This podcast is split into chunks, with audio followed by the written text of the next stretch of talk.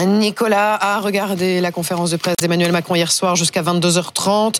Euh, les annonces économiques avec Nicolas ce matin. Qu'est-ce qui va changer pour nous dans ce qu'on a entendu hier soir ? Pour tout le monde, en février, l'électricité va coûter plus cher. Pour tout le monde. Il assume le fait qu'on... En fait, on retrouve des prix normaux. Hein. C'est pas mmh. qu'il y a une espèce de hausse. On remet les taxes au niveau normal après les avoir quasiment mises à zéro. Premier élément. Donc, le pouvoir d'achat. Emmanuel Macron vise surtout les classes moyennes. J'en parlais vendredi, vous savez. Celui qui gagne trop pour être pauvre et pas assez pour être riche. Alors lui, il parle des gens qui gagnent trop pour être aidés et pas assez pour vivre. Voilà de la France de l'angle mort. Voilà. Voilà la France de l'angle mort. Donc les deux milliards de baisse d'impôts promis pour cette année, ce sera bien pour deux mille vingt-cinq. Il le confirme. Et puis le travail doit payer plus. On en parlait la semaine dernière. La marge de manœuvre du de l'exécutif n'est pas monumentale dans ce domaine. Soit on fait monter les revenus des travailleurs avec tous les systèmes qui coûtent une fortune hein, en termes d'argent public, soit on baisse certains prix, on l'a fait sur les carburants en deux mille vingt-deux, on va le faire sur le rail, là il y aura le pass-rail cette année à quarante-neuf euros, autour de quarante-neuf euros, ou alors on baisse des impôts. Il y a un moment, quand on baisse massivement des impôts en face, il faut baisser des dépenses publiques.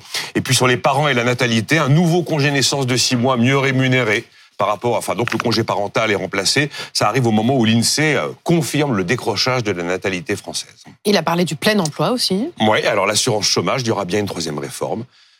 Olivier Dussopt l'avait dit, Madame Vautrin va s'en charger. Qu'est-ce qu'on peut faire en réformant l'assurance chômage ? On peut jouer sur la durée d'indemnisation, on l'a déjà fait, sur les montants mmh. des indemnités avec quelquefois de la dégressivité, ou alors sur le fait de radier des gens après le refus d'un certain nombre d'offres d'emploi.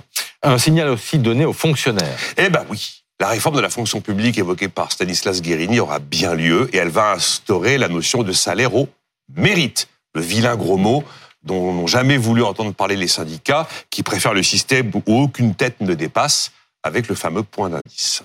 Merci Nicolas, à tout à l'heure.